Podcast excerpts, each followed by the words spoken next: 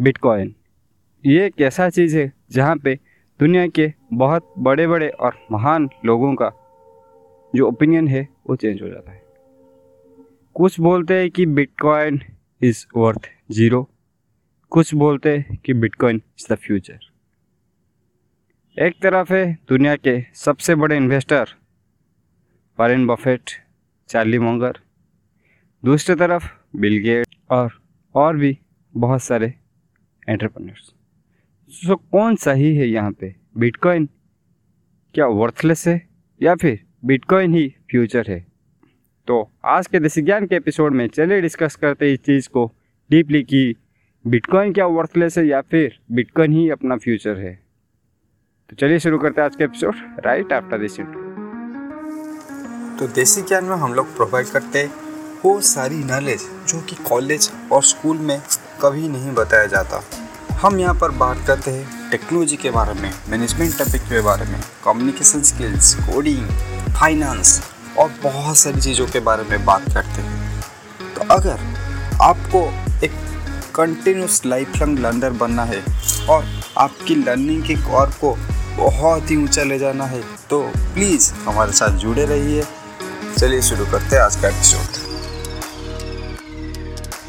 तो इससे पहले कि हम डिटेल में जाए कि बिटकॉइन सही है या बिट बिटकॉइन का वैल्यू कुछ नहीं है या फिर बिटकॉइन ही फ्यूचर है। हमें जानना पड़ेगा कि बिटकॉइन शुरू ही क्यों हुआ था, क्योंकि ऑलरेडी मार्केट में यूएस करेंसी से सब सब कंट्री का अपना करेंसी है। तो बिटकॉइन एक, जो करेंसी ऑन पेपर एग्जिस्ट ही नहीं करती, उसे लाने का क्या मतलब था?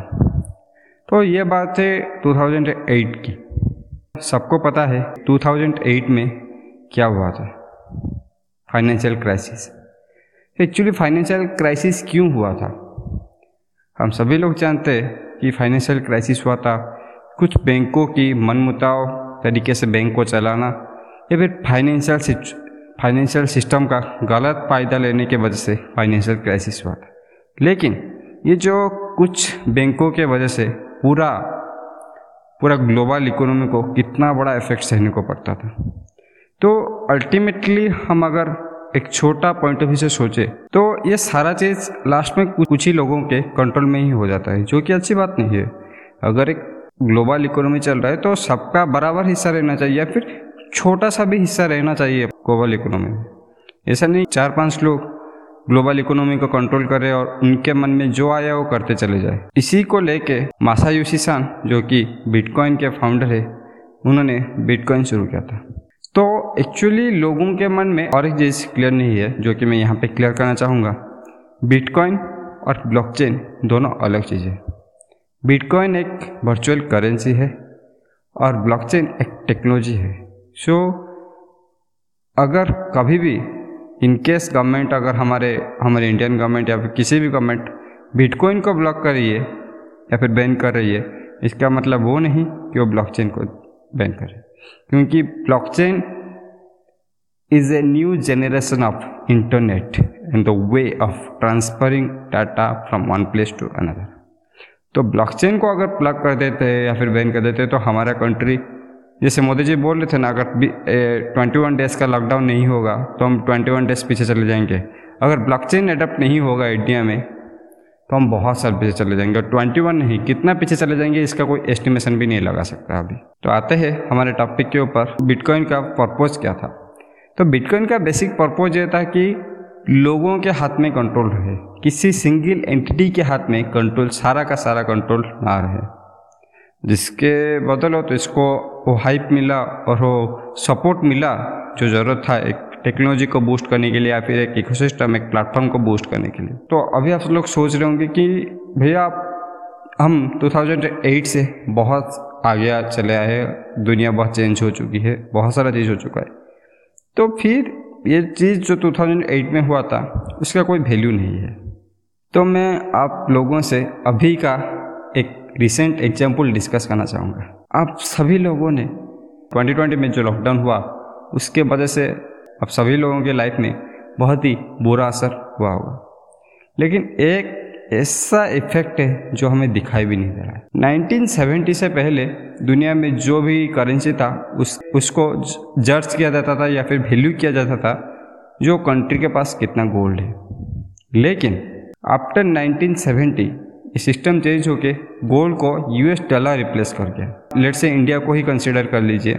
इंडिया के पास कितना यूएस डॉलर है और कितना अपना करेंसी है, उसको लेके एक यूएस करेंसी में आपको कितना इंडियन करेंसी मिल सकता है, वो जज किया जाता है। लेकिन यूएस करेंसी को प्रिंट करने का काम तो हमारा नहीं है, फिर कंट्रोल भी हमारा नहीं है। यूएस करेंसी को प्रिंट तो यूएस गवर्नमेंट करती है। और इस लॉकडाउन में गवर्नमेंट मार्केट में पैसा पुश करने के लिए trillions of dollar trillions of dollar currency print करता चला गया। जब वो करेंसी प्रिंट होता जा रहा था हमारा इंडियन करेंसी हो जाए चाइनीज़ करेंसी हो जाए, या फिर किसी भी देश का करेंसी ले जाइए, वो वैल्यू डिग्रेड होता हुआ चला गया यहाँ पे गवर्नमेंट का कोई गलती नहीं है इंडियन गवर्नमेंट हो जाए चाइनीज़ गवर्नमेंट हो जाए यूरोपियन गवर्नमेंट हो जाए, किसी का कोई गलती नहीं है। बस यूएस अपना पैसा प्रिंट कर रहा था तो इसीलिए हमारा पैसा के वैल्यू डाउन होता चला गया। और इसके इफ़ेक्ट हमें डायरेक्टली नज़र नहीं आ रहा होगा, लेकिन एक्सपोर्ट और इम्पोर्ट जो करते हैं उन्हें ये अच्छा खासा उन्हें मालूम होगा कि इसके बदौलत कितना इफ़ेक्ट आया होगा उनके बिज़नेस में। तो अभी जैसे कि हम सभी लोगों को इसका पर्पस मालूम चल गया है। अभी आते हैं नेक्स्ट टॉपिक पे, जो कि है, क्या बिटकॉइन फ्यूचर है या फिर बिटकॉइन का वैल्यू ज़ीरो है?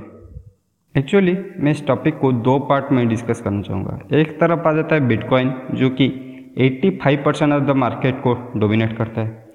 दूसरी तरफ़ आ जाता है ऑल्ट कॉइन्स यानी कि अल्टरनेटिव कॉइन्स जो कि लगभग साढ़े तीन हज़ार के अमाउंट में और ऑलमोस्ट सारे कंपनी अपना अपना ऑल्ट कॉइन निकाल चुकी है। तो बिटकॉइन जो प्रिंसिपल पे काम करता है, वो होता है सप्लाई और डिमांड का प्रिंसिपल अगर किसी चीज़ का सप्लाई कम है लेट से आपके पास चार किलो ही आलू है तो चार किलो आलू का वैल्यू बहुत ज़्यादा बढ़ जाएगा। लेकिन अगर वो आलू का वैल्यू बढ़ता चला गया मतलब रेगुलरली आलू आ रहा है या फिर कोई भी सब्ज़ी आ रहा है तो इसका वैल्यू इतना नहीं बढ़ेगा, वो कांस्टेंट रहेगा।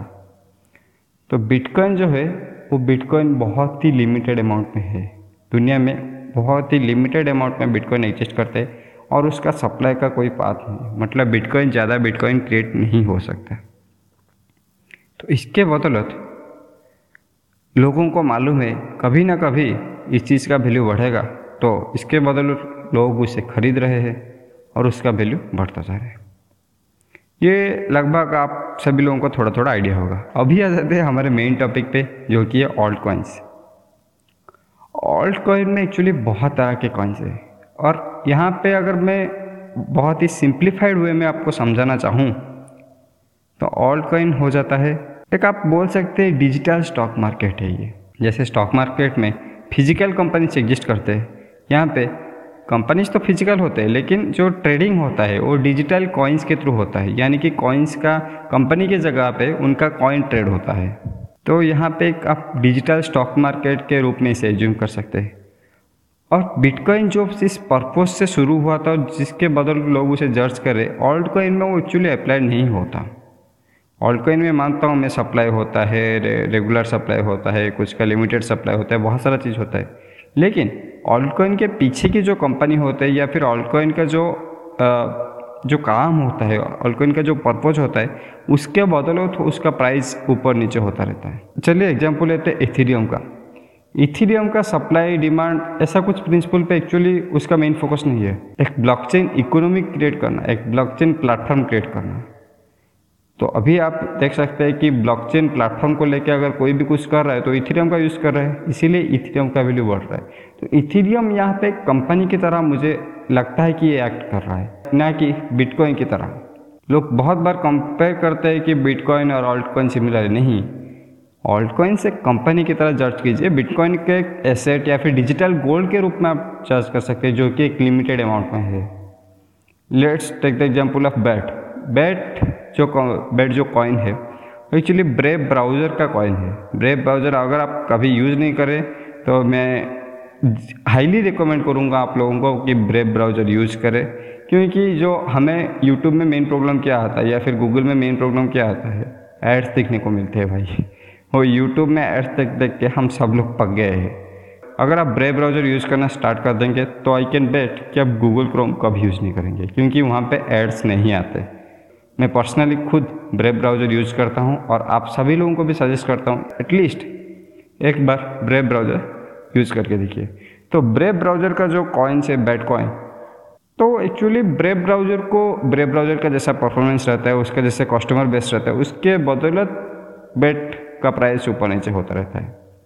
तो ऐसे ही बहुत सारे ऑल्ट कॉइन इसी बेसिस पे काम करते हैं। अभी एन नॉन फंजिबल टोकन बहुत ट्रेंड में है।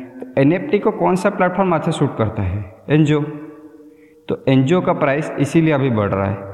गेमिंग गेमिंग जो कल्चरल गेमिंग जो स्पोर्ट्स या फिर गेमिंग प्लेटफॉर्म है, जहाँ पे बड़े बड़े स्पोर्ट्स स्टार्स आके अपने चीज़ों को मोनिटाइज कर सकते हैं, ये एक बहुत ही ट्रेंड में है।